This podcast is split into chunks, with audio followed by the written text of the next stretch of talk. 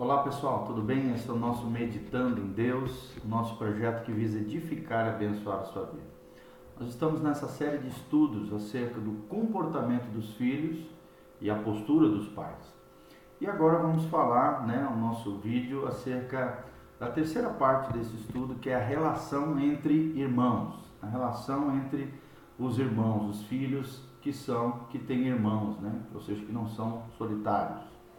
A boa relação entre irmãos é uma das maiores riquezas que sustenta a família. Dá valor aos laços familiares e desenvolve vínculos de amizade que perdurarão por toda a vida. Por isso é muito importante que os irmãos procurem uma convivência onde o tratar bem seja a nota dominante. Tratar bem um ao outro é necessário para que haja paz, harmonia e felicidade dentro do lar. Isso cabe aos pais forjarem esse tipo de ambiente, esse tipo de situação na vida dos filhos. Existem condutas e atitudes que contribuem para a harmonia e outras, infelizmente, destrói a paz e a harmonia do lar. Convém ter isso em conta para efetuar as mudanças que sejam necessárias para o bom andamento da família e cabe a você, papai, mamãe, que vocês procurem fomentar isso dentro do lar da família, esses essa relação boa, agradável, harmoniosa entre os irmãos. Primeiro nós vamos ver o que destrói, o que destrói a relação entre os irmãos. Primeiro ponto, o que destrói. A indiferença, por exemplo, ou isolamento são atitudes que estorvam a boa relação entre os, os jovenzinhos, adolescentes, crianças, nossos filhos. Quando alguém se encerra em si mesmo, ou seja, se fecha, automaticamente deixa o outro de fora, fora do seu pensamento, do seu interesse e das suas emoções. Uma condição muito perigosa emocionalmente e psicologicamente falando. Quem se isola não pode compartilhar nem as alegrias nem a dor do seu semelhante. Nesse caso, né, o outro irmão começa a tornar-se egocêntrico e individualista. E essa é uma condição perigosíssima na vida de uma pessoa: o egocentrismo e o individualismo. Então, a indiferença e o isolamento devem ser combatidos dentro do ambiente familiar. Mas Deus nos tem feito seres gregários, ou seja, que agregam, com a necessidade da presença do outro, com contato entre pessoas, com afeto dos demais. O isolamento obedece às maquinações puramente satânicas cujo fim é a destruição da pessoa pela solidão, ou então a destruição de outros pelo que nós sabemos que é a rejeição ou o abandono. Então, sempre que o filho estiver isolado, indiferente, é porque alguma coisa está errada na vida dele. E nós precisamos lidar com esse tipo de situação dentro do contexto da família. Deus quer restaurar a nossa sensibilidade para com os outros então é preciso quebrar as barreiras da indiferença e é necessário sair ao encontro do outro. Certas condutas de ciúmes, invejas ou egoísmo tampouco permite que a relação se firme, né, se torne estática ou seja profunda. Devemos rechaçá-las em nome de, do Senhor e abandoná-las. O que? Ciúme, inveja ou egoísmo dando uma prioridade consciente ao outro, ou seja, ao outro filho, né, que eles aprendam a se relacionar entre si, preocupando-nos somente pelo seu bem. Aquele que dá sem reivindicar recebe muito mais depois. Então nós precisamos ensinar aos nossos filhos a servir uns aos outros, a ofertar né, carinho, afeto, amor, atitudes de honra, de respeito e de dignidade um com o outro. Já as pelejas, os gritos, as ofensas constituem atitudes de enfrentamento que promovem muros de separação, brechas e ressentimentos dentro das relações. Então, muitas vezes abrem brechas difíceis de sanar, difíceis de fechar entre os relacionamentos, né? Há feridas que ficam abertas por anos e há feridas que podem gerar até crimes dentro do lar, dentro da família, né? o ódio, por exemplo, entre irmãos, nós temos o, o exemplo bíblico de Caim e Abel. Olha o que o ódio promoveu no coração de Caim, né? chegou a matar o seu irmão. Então é preciso ser cuidadoso no trato entre os irmãos para que o diabo não ganhe terreno e nem cause divisões, confusões nos seios do lar, nos seios da família. Outra coisa que se deve descartar são as brincadeiras pesadas ou as gozações. Né? Às vezes os irmãos começam a, a, fazer gozações um com o outro, a irritar um ao outro, os apelidos né? se colocam com tanta felicidade, facilidade. O fato das irmãs chamarem de maricas, por exemplo, seus irmãos, homem, podem ocasionar uma grave mudança na sua personalidade. Conhece casos, conhece casos até de homossexualidade que começaram com brincadeiras dessa ordem onde a irmã chamava o irmão de mariquinha, de gayzinho, de não sei o que.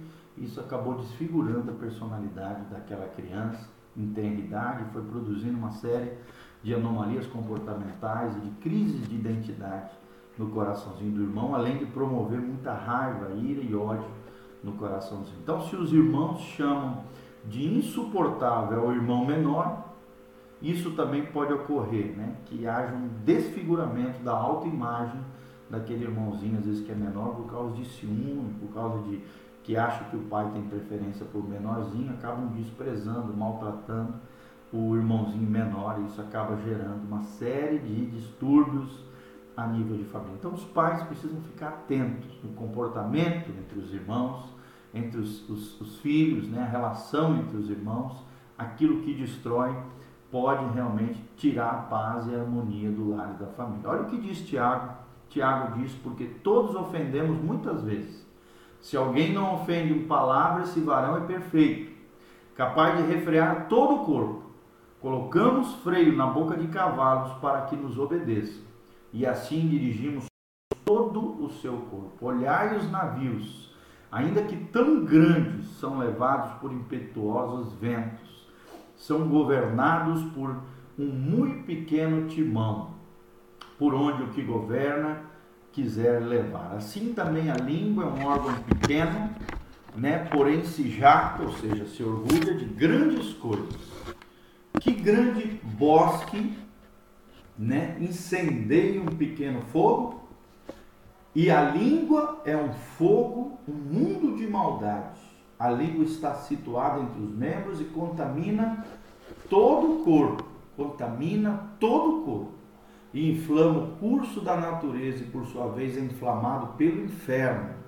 Pois toda espécie, tanto de feras como de aves, tanto de répteis como de animais do mar, se doma e tem sido domado pelo gênero humano, mas a língua nenhum homem a pode dominar. Né? Então, domar é um mal irrefreável, diz a palavra de Deus. Está cheia de peçonha mortal, ou seja, de veneno. Olha só o que a Bíblia diz. Com ela bendizemos ao Senhor e Pai, e com ela amaldiçoamos os homens feitos à semelhança de Deus. Da mesma boca procede bênção e maldição. Não convém, meus irmãos, que se façam assim. Ou seja, nossa boca deve ser para abençoar para bem dizer, para honrar, para tratar com dignidade e honra outra pessoa. É o que diz aqui Tiago 3, de 2 a 10. E jamais para amaldiçoar ou ser uma, uma língua peçonhenta, um veneno. Nossa boca tem que ser um, um local de bênção, não de maldição. Então é necessário prestar atenção à maneira de falar para não ferir ou ofender o outro. Nós precisamos ensinar os nossos filhos assim, com o nosso exemplo.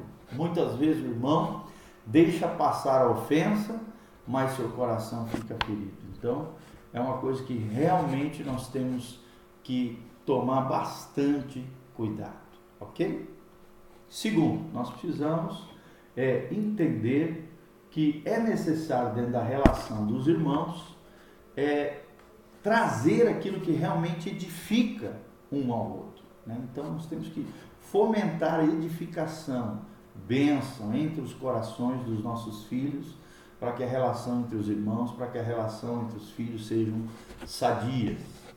A solidez da relação fraternal dependerá de que se cultivem todos aqueles aspectos que a cimentam e a constroem, ou seja, A edificação é isso, é fundar, fundamentar relações sadias. É necessário prestar atenção singular ao tratamento afetuoso e caloroso que expresse o amor que se sente um pelo outro. Também que se dê lugar ao companheirismo, à comunhão espiritual. Se todo trato é em nível humano, com o decorrer do tempo se tornará pobre. A presença do Senhor, a mudança, aprofunda e enriquece as relações humanas.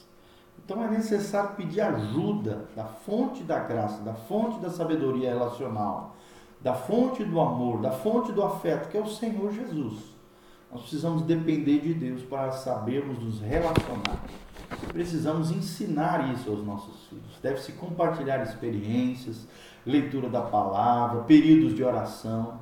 Se fomentarmos esse nível de espiritual, a relação vai se tornar cuidadosa entre os irmãos e surge a ocasião onde o Senhor endireitará aquelas situações que estão tortas, né, que precisam ser consertadas, os problemas que vão surgindo dentro das relações. Também isso possibilita o perdoar de todo o coração, restaurar a relação depois de algum conflito. E são coisas que os pais precisam ensinar aos seus filhos, senão você vai ter um bando de filhos amargurados, cheio de ódios, ressentimento, que maltratam um ao outro, cheio de desonra. Então os pais precisam exigir e fomentar dentro da família esse ambiente de honra, de dignidade, de respeito, de perdão, de amor e de afeto. Os irmãos devem ser amigos também. Eles precisam se ajudar mutuamente, se proteger, se guardar, mostrando interesse genuíno de um para com o outro, sem jamais trair a confiança que lhe foi depositada. Então é muito interessante nós fomentarmos isso dentro das nossas famílias, amém? Então nós vamos parar por aqui, continuar no próximo vídeo, onde vamos estar abordando a relação com pais não cristãos, relação com pais não cristãos. Então que Deus te abençoe, te guarde e, e, e que a graça e a paz de Jesus esteja sobre você.